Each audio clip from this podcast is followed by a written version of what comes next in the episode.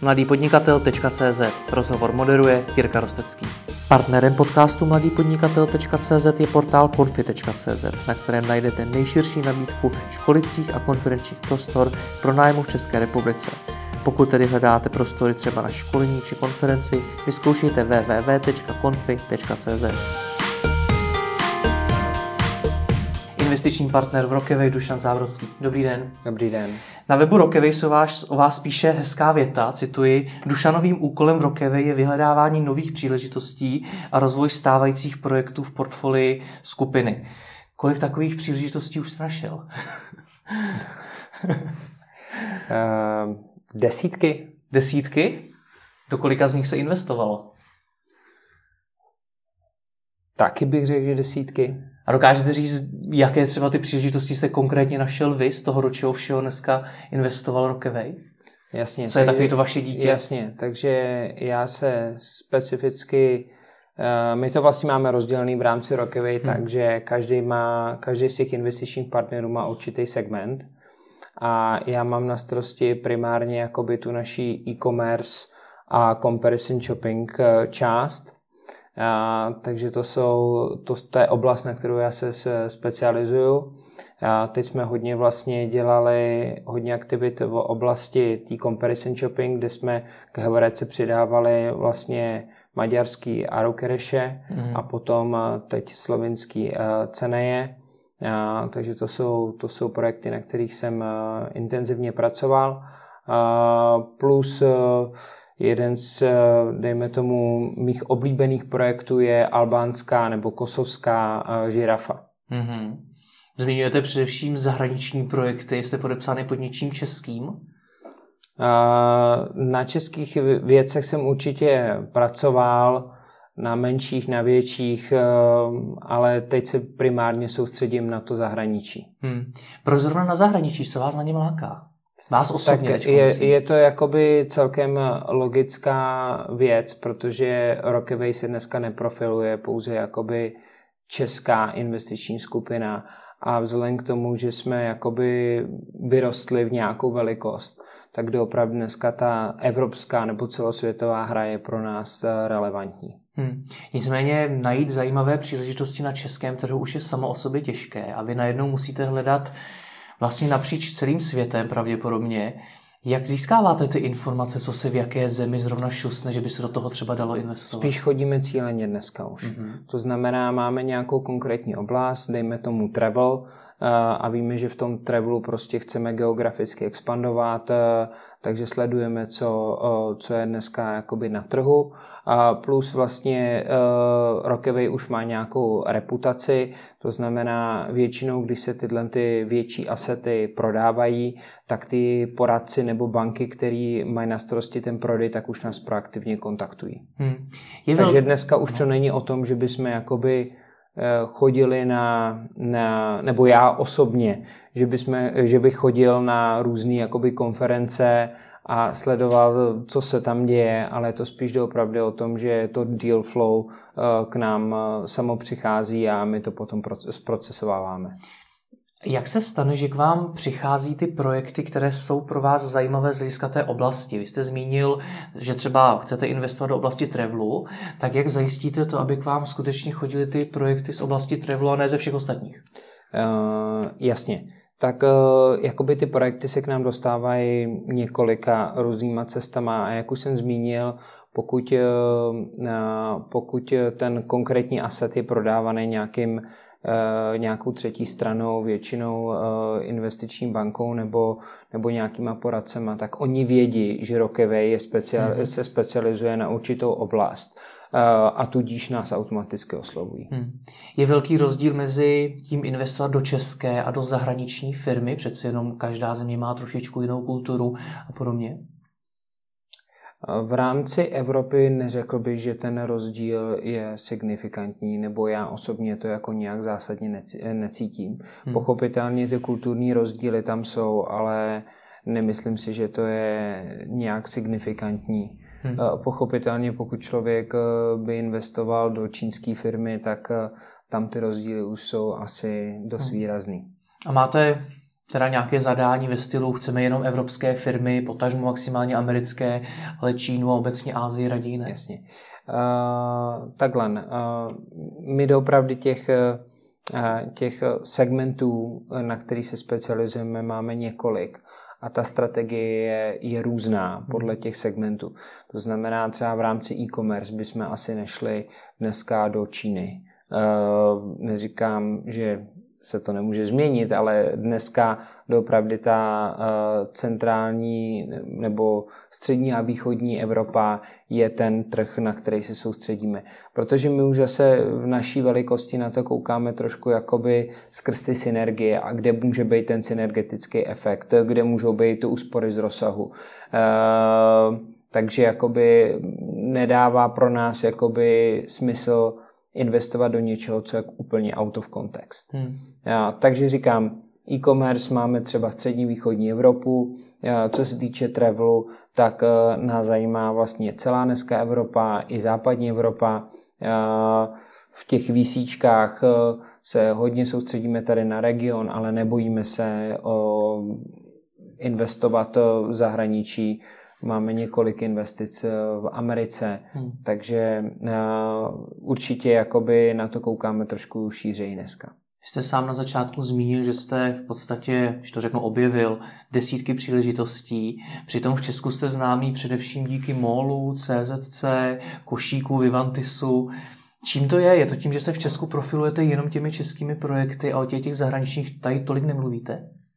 Eh, já myslím, že je to tím, že to je to, co lidi chtějí slyšet, upřímně řečeno. Mm-hmm. Jo, je zajímají ty velké story. Eh, a dneska Rockaway doopravdy eh, to je pro nás ten, ten, ten pilíř, kde se medi, mediálně jakoby profilujeme. Mm-hmm. Neznamená to, že tu naší jakoby venture divizi těch malých investicí dáváme na druhou kolej, ale pochopitelně lidi zajímají ty velké story, neúplně ty, neúplně ty malé. Co jsou teda ty největší story, jak říkáte, v rámci celé Rokevej, v rámci všech uh, investic? Určitě, určitě je to MOL Group, hmm. to znamená naše jakoby e-commerce divize. Určitě je to Hebreka Group, hmm. což vlastně dneska není už jenom Čechy, Slovensko, ale patří k tomu dalších kolik, sedm států. Hmm takže jsme celkem devíti, eh, kde operujeme. Určitě to je Invia Group, eh, kde dneska vlastně už to není taky jenom středoevropská hra, ale přidali jsme vlastně Dach region. Hmm. Eh, takže to jsou asi, řekl bych, ty největší tři. Nicméně máme tam i zajímavý, zajímavý další věci, o kterých se moc nemluví, typu Euromedia, hmm. Neuluxor. Hmm. Jsou některé teď projekty z vašeho portfolia na prodej? Uh, určitě jsme, jsme investiční společnost, takže dává pro nás eh, smysl projekty nebo firmy kupovat a, následně je prodávat, takže uh, rozhodně jsou na prodej. Tak co je teď tak, řekněme, nejžhavější? Uh, Čeho by se se v úvozovkách nejvíc chtěli zbavit? Jasně, já myslím, že tohle se nedá takhle úplně říct, protože je to otázka uh, dobrý nabídky, uh, jsou situace, kde vlastně eh, to nějak jakoby vyplyne, hmm.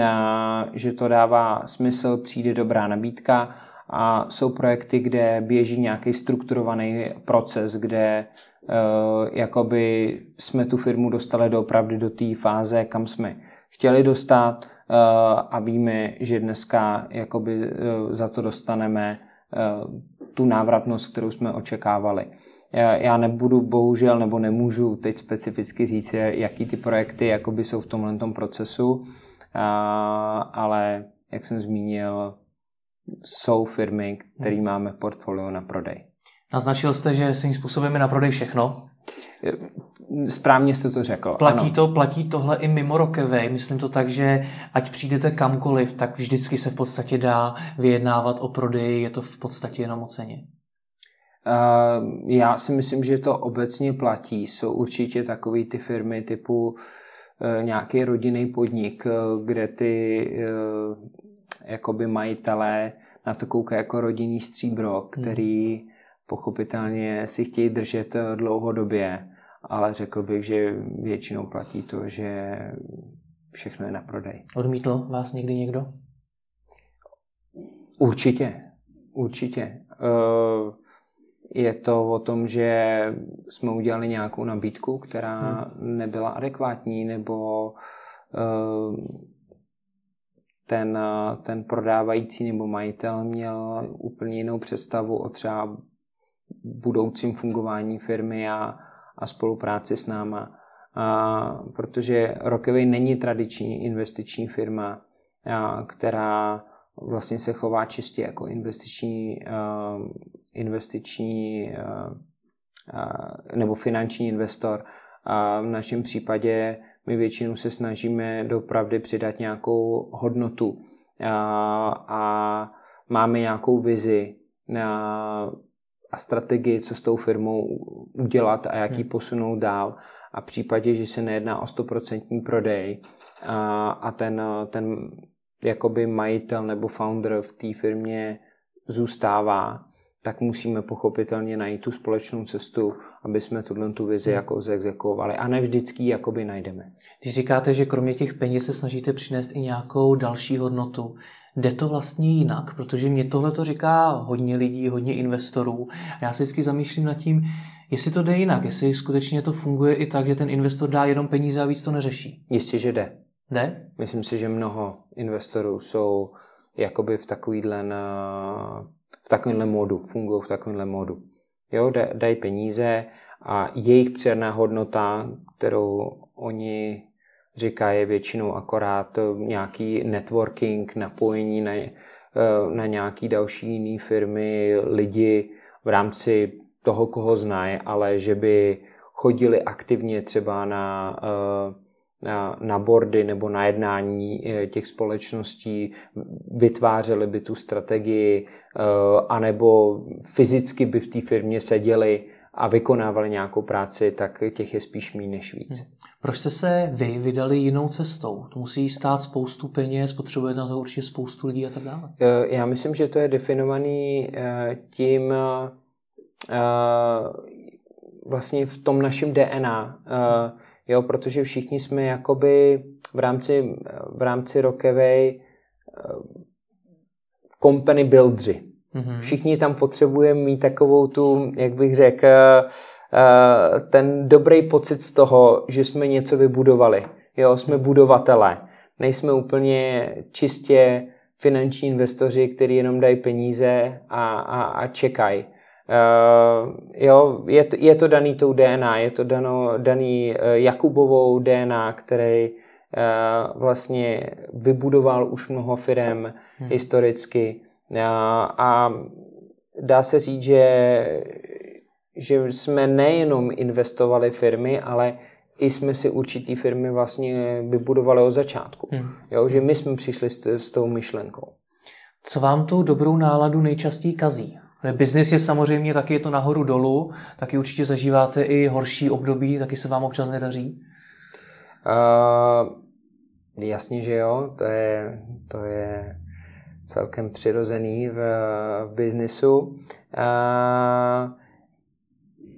většinou nejvíc nás trápí uh, nedostatek lidí uh, a doopravdy jakoby vytvoření toho týmu, který potom eh, je schopný tu, tu, tu společnost posunout na, na další úroveň.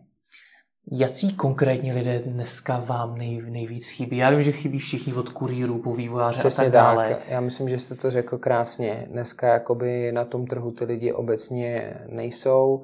Eh, vzhledem k tomu, že eh, my jsme hodně produktově orientovaní, to je zase zpátky k tomu našemu budovatelskému DNA, kdy doopravdy ten produktový fokus e, a taky to je definovaný tím, tou naší oblastí, kdy vlastně investujeme primárně do internetových e, hmm. společností, kde doopravdy ten produkt je vlastně všechno. Hmm. A, takže nejvíc nám chybí jakoby do, dobrý pro, produktově orientovaný lidi, a potom vývojáři, kteří doopravdy tu produktovou vizi jsou schopní vzít a exekuovat ji uh, rychle, efektivně. Když říkáte, že vám chybí ti produktáci, tak čím to je? Není to tím, že oni raději začnou sami podnikat? Může to tak být, uh, ano, ale obecně je to taky daný tím, že pořád ještě není dostatečně, dostatek jakoby zkušeností na tom trhu. Mm-hmm. Jo, protože když si vezmete, kolik tady bylo vytvořených úspěšných uh, internetových asetů, uh, tak uh, pár jich tady bylo, ale pořád to nejsou jakoby vyšší stovky nebo, uh, nebo vyšší desítky a ani stovky. Hmm. Jak to řešíte, to je ten problém? Přemýšlíte tedy o lidech ze zahraničí třeba? Já si myslím, že to je o, o výchově těch hmm. lidí dlouhodobě. Jo, kdy, kdy člověk eh, si doopravdy potřebuje najít eh, dobrý, kvalitní lidi, kteří mají eh, správný smýšlení, a který, kterým se líbí ty naše vize, líbí se jim, co děláme a nějakým způsobem mají chuť to dělat s náma. A potom dochází k tomu předání těch zkušeností a ehm, a vlastně vychovávání si vlastních lidí hmm. v rámci, v rámci skupiny. A tohle vychovávání to probíhá i v rámci Rokevy jako z eh, té konkrétní jedné firmy, nebo myslíte to, že to probíhá v rámci jednotlivých těch firm, do kterých jste investovali, například vychovávání v rámci MOLu a Jureky? Jako Jistě, že ano.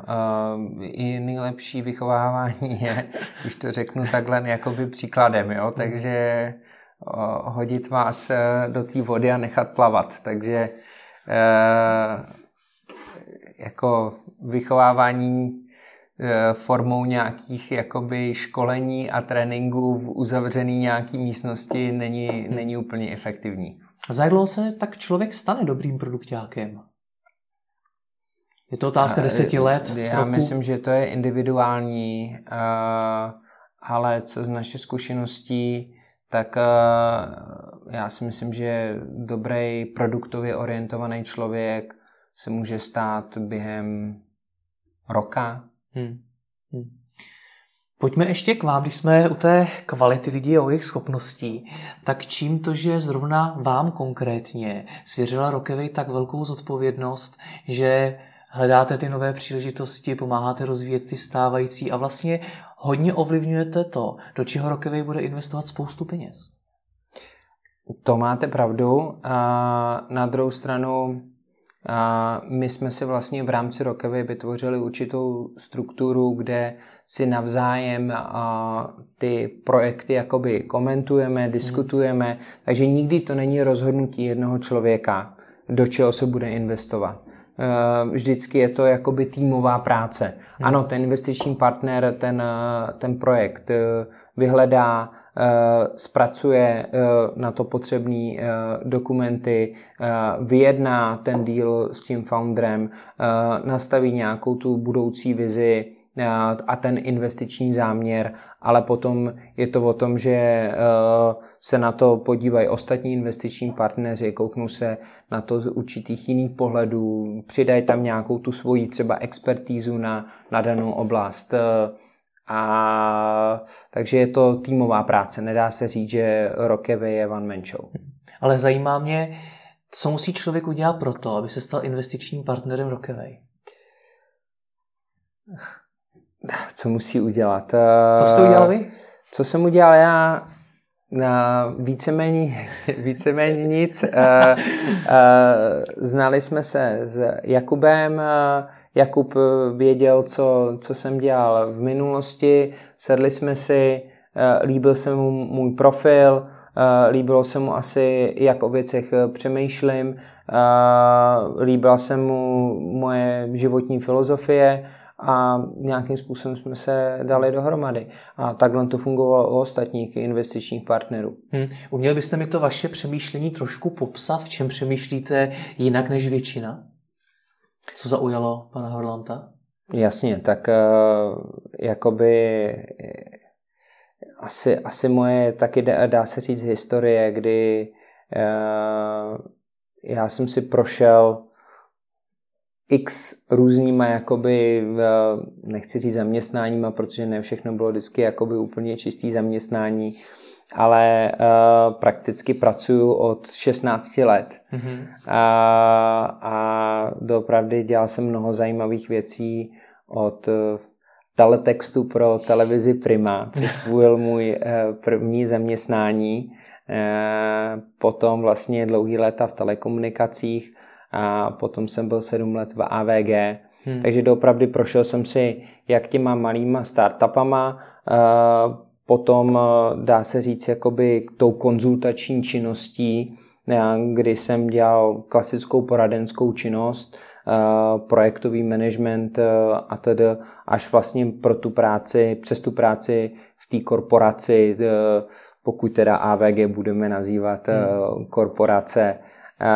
Takže jakoby ten profil byl, je asi správný pro to, aby člověk měl už nějaký hmm. jakoby životní nadlet a viděl prostě hodně věcí. V rámci AVG třeba dělali jsme hodně jakoby nových investic, kupovali jsme firmy, to znamená, Rockaway rozhodně nebyla jakoby první společnost, kde jsem nějaký M&A aktivity dělal. Hmm. A na co tedy jste konkrétně vy sám specialista? Co je ta vaše největší specializace? Protože zmínil jste poměrně hodně oblastí, kterým jste se věnoval. Tak v čem jste nejlepší? To je, to je správná otázka. Já si myslím, že kde je ta moje předná hodnota, je ten obecný jakoby biznisový smýšlení. Hmm. Jo, kouknout se na to jakoby z pohledu toho, jak ten biznis sám o sobě funguje, jak funguje internetový biznis specificky. A myslím si, že do určitý míry mám to správný produktový smýšlení. Hmm. Tohle to ti foundři nemají? E, pokud nemají, tak nebudou úspěšní. Hmm. Pak se v podstatě nabízí otázka, proč je potřeba, aby vy jste to uměl z hlediska Rockaway, když e, ti foundři, do kterých investujete, už tohle to mají, jestli mi rozumíte. Uh, abyste zjistil, že to mají, Aha. tak tu zkušenost nebo ty, tu expertízu musíte mít sám. Povedlo se, nebo naopak to řeknu, spálili jste se někdy? Vy, nebo vy sám konkrétně, že jste třeba ukázal nějakou příležitost, která se nakonec ukázala jako obrovský fail? Uh, určitě jsme se spálili a asi nejvě... většinou ten důvod byl takový, že se nám líbil ten projekt, ale nebyli jsme si stoprocentně jasný, eh, jistý tím, tím personálním obsazením, tím hmm. founderem a tím týmem. Hmm. Ale tak moc se nám líbil ten projekt a ten biznis, že jsme do toho šli. A to byly ty situace, kdy jsme se spálili, protože vlastně ten tým to nebyl schopný tu vizi zexekovat. Hmm. Takže dneska si doopravdy dáváme extra uh, uh, jakoby pozor na to, aby jsme, aby tam byl ten správný tým. Jak to zjistíte, že ten tým je správný?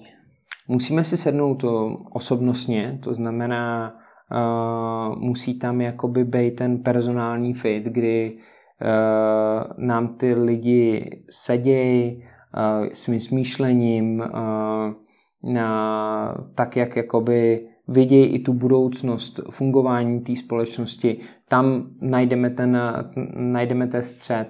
Uh, jo, je to víc uh, takový jakoby osobní feeling. Jo, musíme mít z nich dobrý pocit, musíme, i to třeba, jak s nima vyjednáváme, uh, jak o, o vlastně smlouvě, o těch podmínkách a tak dále, když vidíme, že jsou konzistentní, eh, že mluví pravdu, eh, že eh, jsou třeba tvrdí a neústupní, ale na druhou stranu nejdou za hranu, jsou, jsou ochotní najít kompromis.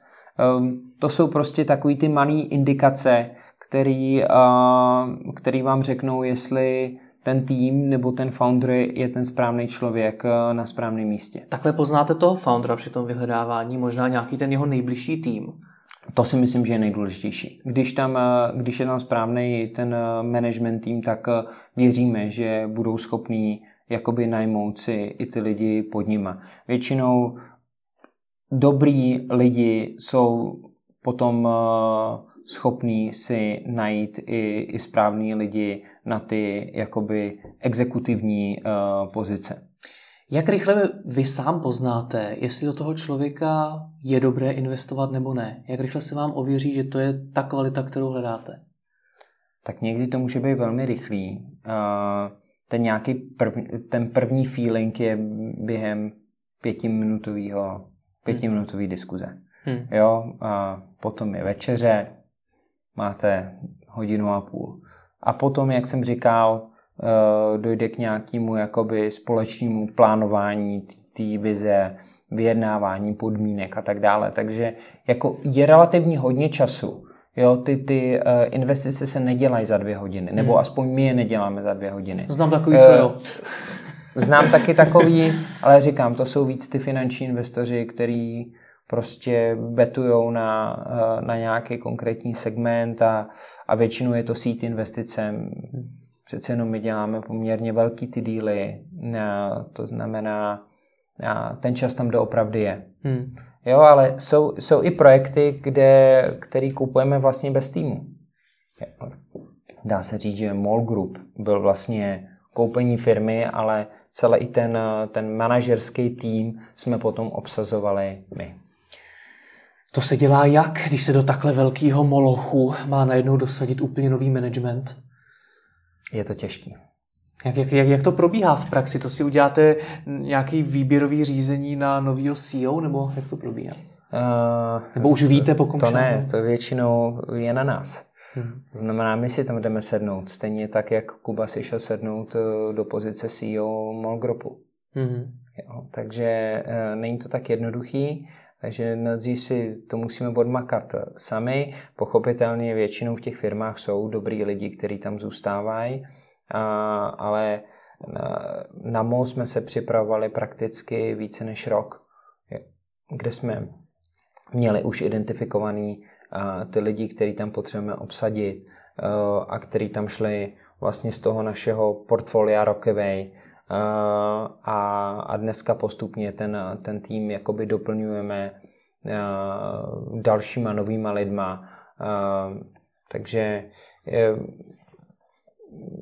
je na to čas, hmm. není to úplně jednoduchý, ale já věřím, že dneska práce pro Rockaway je určitě zajímavá. Máme hromadu Eh, jakoby žádostí o to, aby mohli se lidi společně s náma podílet na těch projektech, a, takže jde o to si prostě vytipovat i správný. Jak dlouho to trvá, než tu firmu můžete opustit? Tam, kde teď zastáváte tu pozici toho top managementu, to asi není věc na týden. Ne, to není. To je na roky. Na roky. Dejme, doufejme nízký roky. Hmm. Jak to řešíte z hlediska Rockaway? Protože když vám odejdou ti lidé, například pan Haverland a další, třeba do mólu, zastávat tu pozici toho top managementu, tak chybí logicky někdo v tom Rockaway. Tak jak to, jak to řešíte? Uh, já myslím, že všichni jsme zvyklí sedět na více židlích v jednu Aha. chvíli. A jak to zvládáte? To musí být obrovský stres vést takhle velké firmy, Teď konečně, že se tam rozjíždí nový management, což je velká výzva pro tu firmu, teoreticky to může i položit v nejhorším případě. Musíte být hodně odolný. Já si myslím, že jsme zvyklí. Jak vy sám se zbavujete stresu? Já stres nevnímám, upřímně řečeno. Takže vám je to úplně jedno, jestli teď rozhodujete nebo se podílíte na rozhodování o obrovských penězích. Je tam někde něco, co vy vyloženě můžete ovlivnit? Jasně, ale tak eh, to je nějaká míra zodpovědnosti, kterou si člověk uvědomuje. Hmm. Ale úplně bych to jakoby neříkal, že, že to nutně musí uh, být uh, spojený se stresem. Tak naopak, co vás nejvíc vystresuje ve vaší práci? Jo, může to být prostě vytvářet pozitivní adrenalin, upřímně řečeno, jo? takže to nemusí být úplně stres. No a naopak vás teda vystresuje nejvíc co? Uh, já myslím, že víc mě stresuje jako můj, můj osobní život uh, obecně, uh, jo, nebo osobní, jako všecko jiný než práce, ale uh, pokud se bavíte jakoby konkrétně o práci, tak asi uh, nejvíc člověka stresuje to, že nedokáže ovlivnit uh, práci ostatních. Hmm. Jo, že prostě spolíhá na to, že ty ostatní udělají dobrou práci a když ji neodvedou, tak, člověk musí potom řešit ty konsekvence s tím spojený. Hmm. Hádám, že na ten osobní život asi moc času není, když sedíte na více žilích. Uh, takhle, no, já si myslím, že by to bylo špatný, kdyby na osobní život nebyl čas. Hmm. To znamená, ten work-life balance si myslím, že je strašně důležitý. Uh, přece jenom už mi není 20. Uh, jo, a já myslím, že i tohle to potom pomáhá v té práci. Že člověk, když jakoby ten svůj osobní život má dobře zvládnutý, má tam tu jakoby pohodu, má tam tu jistotu, tak, tak se lépe dokáže na tu práci soustředit a je vlastně efektivnější. Hmm. V tu chvíli, kdy v tom svém osobním životě to nemá srovnaný, nemá na něj čas, tak upřímně řečeno to nefunguje. Jo? Já vždycky říkám jednu zajímavou věc. Třeba uh, během dovolený já rád pracuju. Mm-hmm. A ne, že bych pracoval, protože, protože jsem workoholik, ale protože když vím, že si tu hoďku denně nebo dvě hoďky denně tu práci oddělám, tak vlastně jsem pod menším stresem. Mám větší klid a líp si tu dovolenou potom ve finále užiju, protože vím, že ty věci jsou pod kontrolou a fungují. Hmm. V tu chvíli, kdybych ten týden nebo dva týdny neotevřel ten e-mail, tak mě to paradoxně bude stresovat výrazně víc. Protože myslet, nevím, co, tam máte. co se děje. Hmm. Jo, takže všichni si říkají, proč pracuješ o, o, o dovolený a já všem říkám, já pracuji proto, abych si víc užil. Když jste ještě zmínil ten work-life balance, tak jak to máte nastavený? Sám, předtím jste říkal, že jste zvyklí sedět na více židlí, do toho říkáte, že máte dobře nastavený work-life balance, tak jak to máte nastavený? Myslím Téma, který si, řeší že, spousta podnikatelů. Že to mám dobře nastavený. Sport ráno, uh, jedna práce, druhá práce, třetí práce, co je potřeba udělat. Uh, uh, většinou na rodinu přes týden není moc času a o víkendu se člověk snaží prostě s rodinou být maximálním možný míře, ale jsou situace, kdy člověk musí třeba odletět už v neděli na služební cestu, anebo řeší se nějaké urgentní věci, takže e, člověk musí odskočit si o víkendu, ale je to o tom si to správně jakoby nastavit. E, hmm a doopravdy využít každou minutu. Hmm. Jo? Nemám úplně takový ten čas, že bych si jako sedl v sobotu odpoledne k televizi a koukal na fotbal hmm. a pil to pivo. Hmm. To fakt jako není úplně hmm. Něco, na co mám čas eh, a ani jak bych chtěl trávit jako by volný čas. Jo, člověk, aspoň v mém případě mám rozplánovaný Každý den, včetně víkendu, na minuty. Od rána do večera. Přesně vím, co Kdy si dělat. to plánujete? Máte kdy vyčleně, nevím, pátek nebo pondělí na to, že si naplánujete ten týden ne, Ne, průběžně. Průběžně. Úplně průběžně. Je ten work-life balance něco, co vy taky hodnotíte u těch fundrů, než do nich budete investovat? Nebo i když je to šílený workoholik, vůbec nemá žádný osobní život, tak je vám to jedno? Uh, tak uh, není to úplně jedno. Uh, jakoby ten syndrom vyhoření uh, jakoby určitě je a existuje. Není to jako xkrát jsem se s tím uh, potkal. Zase na druhou stranu ty foundři tak upřímně řečeno, to je jakoby, to, to je jejich baby. Hmm. Jo? Když vám 25 a, a tvoříte si tu vlastní firmu, tak eh, to je, to je práce, současně to vaše hobby. To znamená, nepotřebujete už moc jakoby jinýho času uh, si ušetřit třeba na rodinu nebo na zábavu, protože ta práce je pro vás zábava. To je to, co vás naplňuje. Hmm. Máte nějaké otázky, podle kterých poznáte, jak na tom ten člověk je z hlediska toho jeho biznisového přemýšlení. Když se, když se ho na ně zeptáte, tak si řeknete, aha, to je ten člověk opravdu přemýšlí dobře. Určitě. Uh, určitě musí mít uh, to správné smýšlení ve spojení prostě s tím internetovým biznesem jako takovým. Jo, takže takový ty základní věci, když se ho zeptáte o tom, jaký jsou zdroje jeho trafiku, když se zeptáte na segmentaci jeho zákazníků,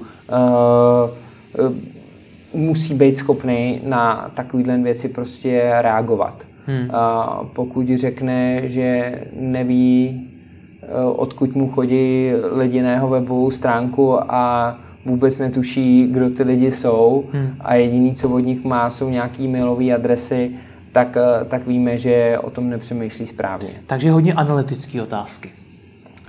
Ani ne tak analytický, ale spíš, spíš jakoby, pokud člověk dělá úspěšný uh, hmm. jakoby internetový biznis, hmm. tak musí vědět, uh, to je fundament toho biznisu.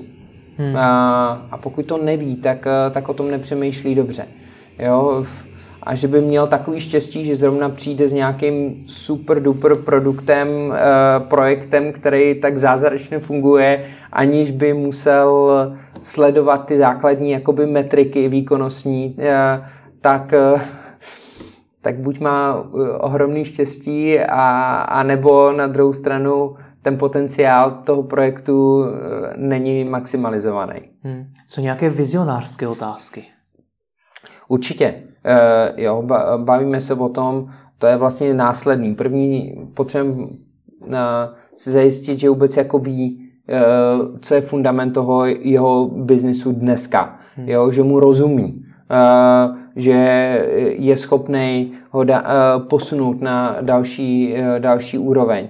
Ano, potom se bavíme o nějaký vizi dlouhodobý, protože t, founder musí mít nějaký, eh, nějakou dlouhodobou vizi na druhou stranu. Na, na tom většinou spolupracujeme s ním i my. Jo, hmm. takže je to něco, co už potom vyjde z nějaký kolaborativní práce, uh, protože ne všichni mají úplně, nebo jsou schopní mít tu dlouhodobou vizi. Oni se dneska soustředí na to, co bude zítra, eh, jo, kam ten produkt nebo projekt eh, posunou za týden, měsíc eh, a nemusí mít vždycky tu dlouhodobou vizi. A ta, ta dlouhodobá vize se mění, upřímně řečeno. Může se měnit. Hmm. V čem v rámci těchto otázek nebo obecně toho počátečního seznamování dělají ti foundři největší chybu. Teď jste asi zmínil tu první, že neznají ten fundament toho jejich biznesu, nedokážou odpovědět na ty, ty řekněme, analytické otázky. Tak v čem dál dělají chyby? V čem dál dělají chyby? Uh, že si jakoby neuvědomujou uh, uh, tu komplexitu toho budoucího fungování té společnosti. Co to znamená? Že si nedobře jakoby dokážou představit, eh, co znamená posunout tu, tu firmu z bodu A eh, do bodu B, hmm. jo, protože nemají ty zkušenosti. Eh, jo, oni to nějak organicky dostali někam a ne úplně přesně tušej, jak to dostat o ten, o ten krok dál a občas si to představuje jako hurvínek válku.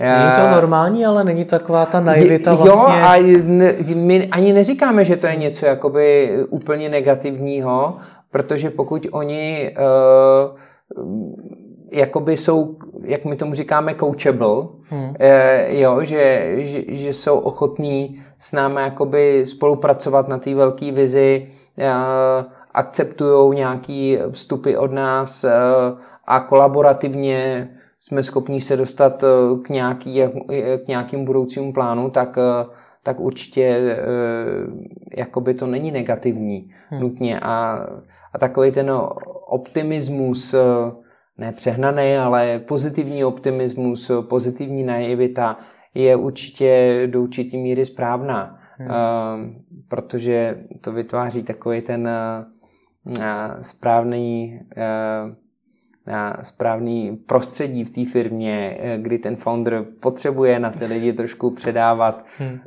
jakoby ten entuziasmus, uh, že dělá něco prostě úžasného, velkého a, a, a budou, budou budoucnu prostě největší firmou ve svém oboru. Hmm. Ještě nějaké chyby tam na začátku často vidíte?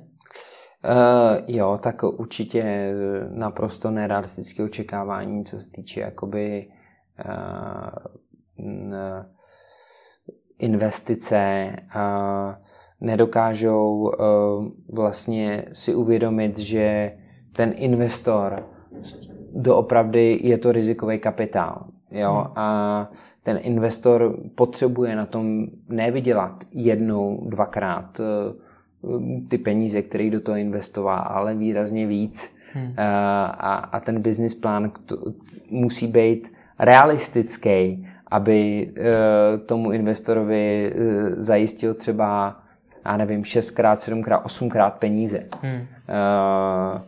A, a to si ty foundry většinou nedokážou jakoby úplně uvědomit, jaký je očekávání a jaký jsou potřeby toho investora. Hmm. Jsme zmínili ty velké projekty Heureku, MOL a podobně. Investujete i do malých začínajících startupů? Uh, určitě. Uh, já jsem to dělal vlastně z začátku v rámci Rockaway. Dneska to dělá kolega Viktor Fischer který má na starosti naší VC venture kapitálovou divizi. Hmm.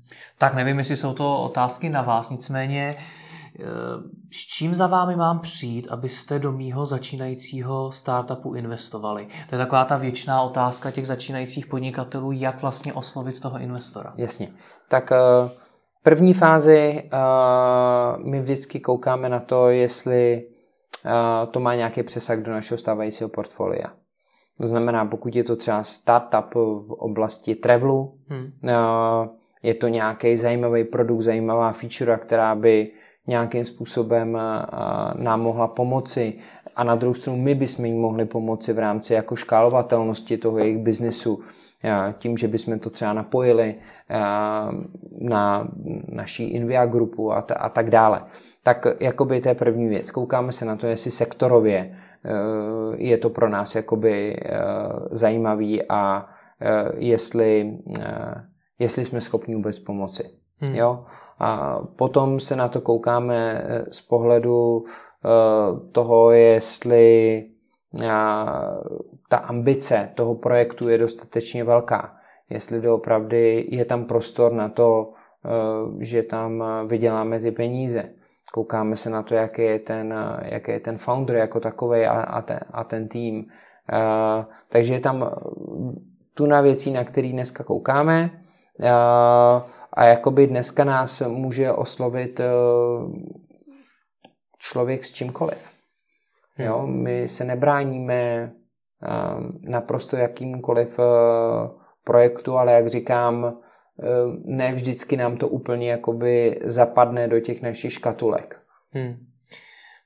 Několikrát jste zmínil to, že se díváte i na ty lidi, říká to v podstatě každý investor, že ho zajímá ten tým. Co když jsem ale na začátku ten začínající podnikatel, který ten tým ještě nemá, protože nemá ty kontakty, nemá třeba vývojáře a tak podobně. Co mám dělat? Takhle, v případě, že ten projekt je opravdu ve fázi nápadu, hmm. tak to je pro nás brzo. Hmm. Jakoby pro nás jako rokový. Hmm. Eh, já všem doporučuju, to je ten moment, kdy jděte na, eh, jakoby eh, za těma akcelerátorama, inkubátorama, projděte si tím jejich programem a na konci, pokud doopravdy to dokážete v rámci toho inkubačního programu někam dotáhnout, tak se pojďme znova bavit. Hmm. Jo, takže doopravdy čistý nápad a není prorokový. Hmm. A z hlediska peněz je prorokový co? Jsou to projekty, které mají skutečně ambici změnit svět, vydělávat miliardy dolarů nebo i něco menšího? tak eh, bylo by krásně, kdyby to takhle nebylo, že by každá, každý z těch projektů a, a budoucnu vydělával miliardy dolarů. A, ale ano, do určitý míry na to koukáme tak, jestli ten, ten, ten projekt má jakoby tu škálovatelnost, hmm. jestli může být dostatečně velký, eh, protože pokud ne, tak, eh, tak je to jenom nějaká feature, která se nám může jakoby hodit. Hmm. Eh, a to neříkáme, že jako nejsme schopni do toho investovat, ale pochopitelně potom i ta valuace všechno musí, musí být adekvátní. Zajímá mě právě, co to ve vašem případě znamená dostatečně velký. Že to lze převést na nějaký peníze? Nebo... Jak říkám, tam můžou být projekty, produkty firmy, které můžou být jenom jako nějaká feature, hmm. která nemusí být vůbec velká, ale je to nějaká jakoby funkcionalita. Zapadá to do něčeho. A zapadá nám to do něčeho, přesně hmm. tak. Hmm. Jo, a tam vůbec na té velikosti vlastně nezá, nezáleží. Hmm. Hmm. Jo, ale v případě toho, že člověk přijde jakoby s tím, že má projekt, e, je to v consumer světě, chce vybudovat novou značku, tak na to musí mm, doopravdy koukat dneska z toho globálního pohledu, že jednou to bude celosvětový fenomén. Hmm. Poslední téma, které mě zajímá, je krize. Počítáte nějakým způsobem i s tím, že může přijít další finanční krize a že to může s vaším biznesem zamávat? Zamávat. Uh, to nemusí být úplně negativní, když přijde hmm. krize. Jo, zase je hromada zajímavých projektů na prodej. To znamená, krize je něco, co je, je přirozený uh, vývoj na tom trhu. Prostě krize přicházejí, odcházejí. Teď jsme kolik? Sedm let, osm let od, od poslední. Možná trošku víc, takže já myslím, že krize určitě může přijít a štěstí pře připravený. Takže... takže se na to připravujete? Takhle, rozhodně to nepodceňujeme. Hmm. Je to něco, čeho jsme si vědomí, eh, vědomí, víme, že to může přijít a víme, že některé ty naše biznesy budou více či méně tím ovlivněný, ale důležitý je mít eh, ty firmy zdraví. V případě, že ty firmy budou zdraví, tak eh, nějaká krize je, nerozhází, nebo neměla by rozházet a upřímně řečeno eh, vyjdou potom ještě silnější. Jak se takhle velká skupina firm připravuje v praxi? Je to tak, že si tvoříte nějaký finanční polštář pro případ, že by skutečně ta krize přišla, abyste měli do čeho šáhnout? Nebo to uh, já myslím, že to je to, jak jsem říkal, je to o tom uh, zajistit, že ta firma je zdravá. Hmm. Jo, že doopravdy funguje, uh, má pozitivní cash flow,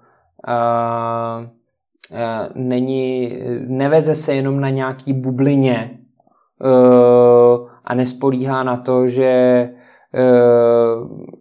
že si by tvoří nějakou velkou uživatelskou bázi v jednu chvíli a prodá se to potom nějakému velkému investorovi. Hmm. Jo, dneska jsou bubliny, celý blockchain je bublina. Proč myslíte? Tak určitě to je nahypovaný dneska. Hmm. Uh, jo, a uh, ale neříkám, že, že to není zajímavá technologie, neříkám, uh, že tam eh, z toho nevzniknou nějaký velmi zajímavé firmy. Eh, celý dotcom byla bublina. A koukněte se, jaký firmy z ní zešly. Hmm. Jo, máme tady prostě Apple silnější než kdykoliv, eh, Google, Amazon. Všichni tyhle ty firmy vlastně si prošly celou tou dotcomovou bublinou. Hmm. Některý to přežili, některý to nepřežili.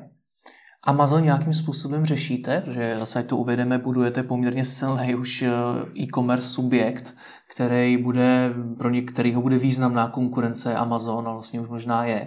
Tak řešíte to nějak?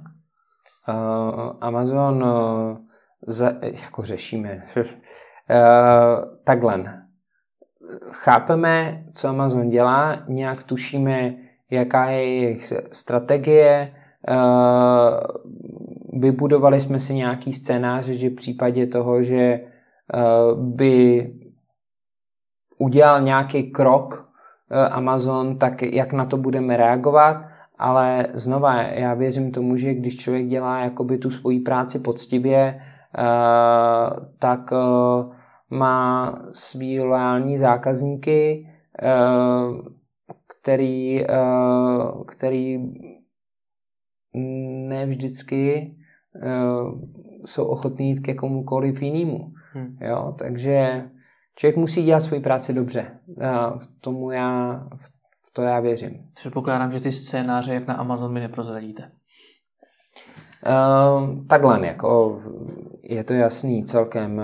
Důležitý je uh, vytvořit si uh, funkční infrastrukturu, kterou Amazon jen tak nebude schopný skopírovat nebo vybudovat a ani to nemusí být jejich, jejich strategií a vytvořit si loajální zákaznickou bázi.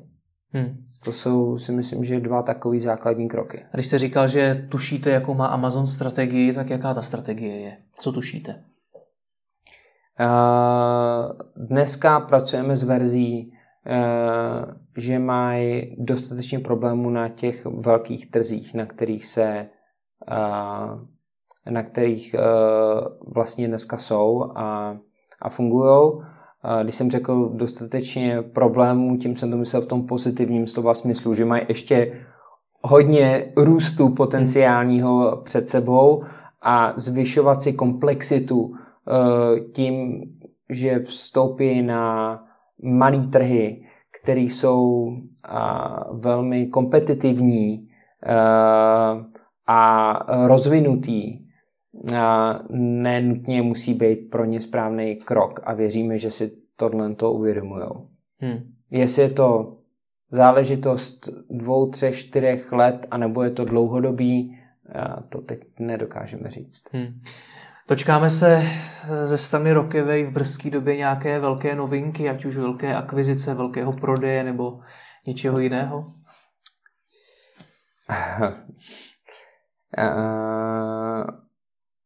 Asi, asi by bylo hloupý říct, že ne. Mm-hmm. Vzhledem k tomu, že jakou dynamikou Rockaway historicky procházel hmm. a, a jak celá skupina jakoby rychle a dynamicky rostla, tak uh, myslím si, že bychom měli očekávat, že se tohle jen tak nezastaví, tenhle ten trend. Tak vám děkuji za rozhovor. Já děkuji.